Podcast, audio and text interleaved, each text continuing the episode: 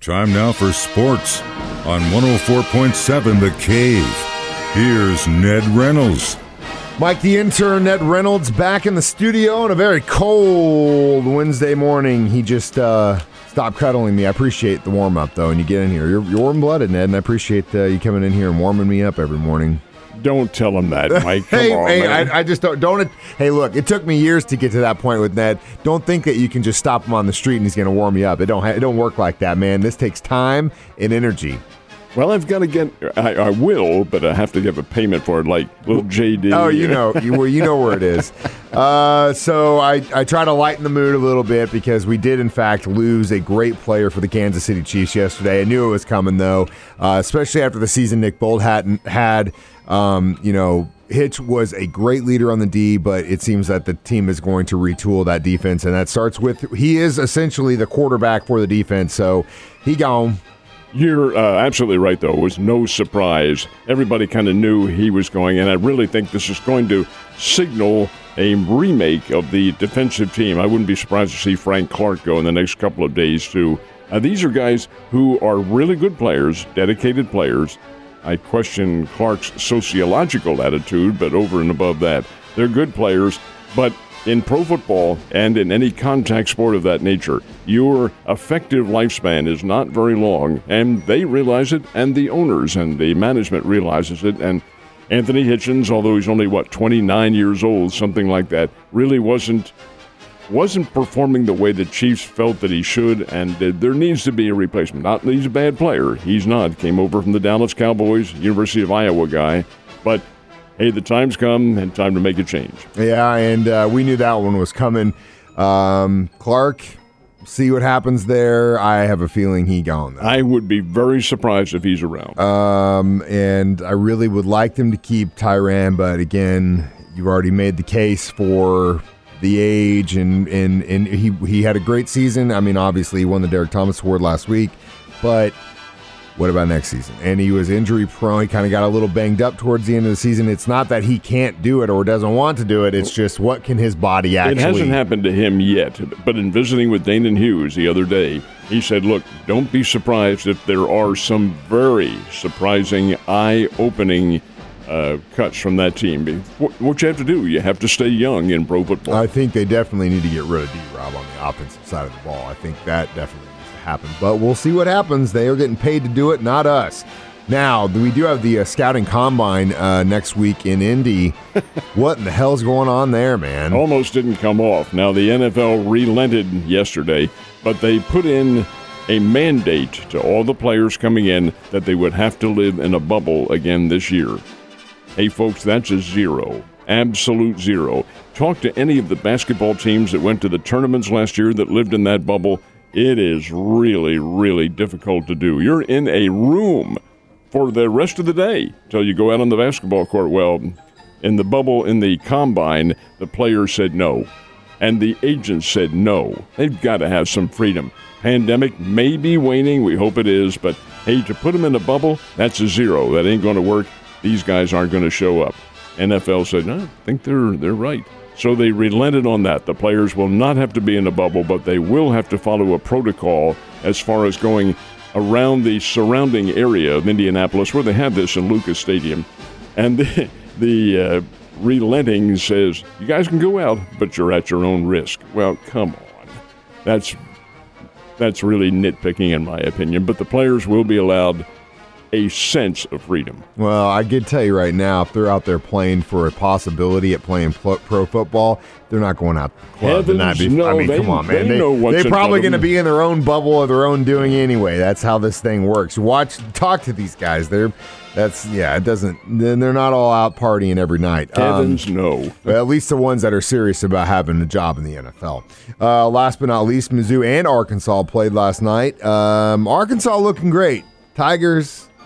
Arkansas got a very nice win. They did. On the road in Gainesville, Florida, Arkansas knocked off the Florida Gators, and the final was 82 to 74. Mizzou, you knew this was going to happen. Tennessee is a nationally ranked team. They're really good. Coach Rick Barnes has a great collection of athletes. Mizzou hung with them for a little while, but Missouri does not have that talent.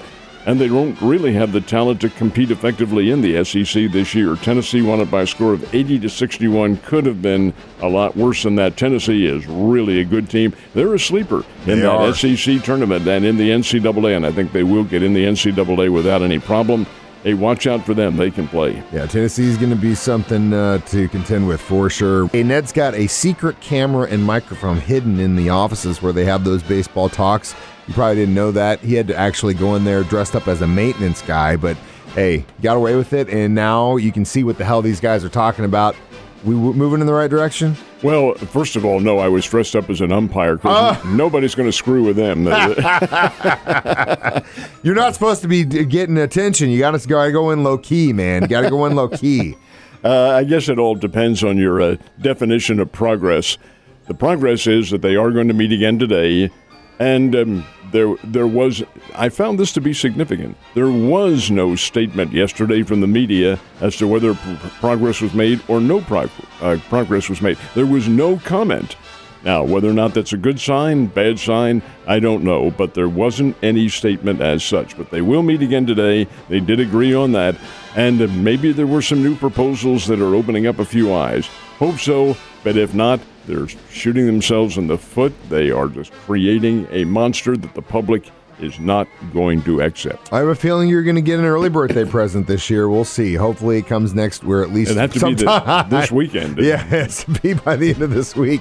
Uh, last but not least, we did have some college baseball being played. Um, who got uh, the dub against the Bears? Yeah, unfortunately, it was Oral Roberts that Yeah. got the win with a ninth inning walk-off base hit in a game that was played. Good gracious sakes, with wind chill below freezing. It was around 20, 25 in Tulsa yesterday, but they still went on to win. The Bears are a good team, folks. They had many chances to win this game yesterday, couldn't pull it off. But I'm going to give them the benefit of the doubt. Not playing at home, playing on the road after a three game series in Conway, Arkansas, and playing in cold conditions. Anything can happen. I don't think it's indicative of any kind of playing this weekend. Supposedly it was to be here in town. It will not be. It'll be in Arlington, Texas, suburb of Dallas, and they will play, they being the Bears, Cal Poly.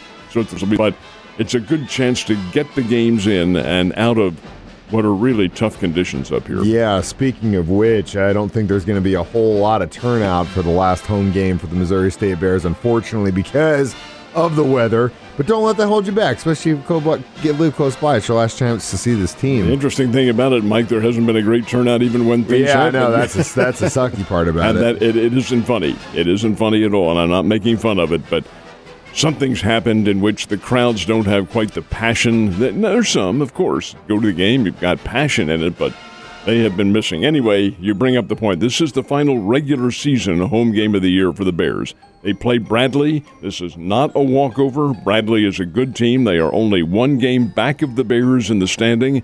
Bradley would love to come in here and create a tie with Missouri State. Actually, it would it would really benefit them uh, for a third place in the Valley.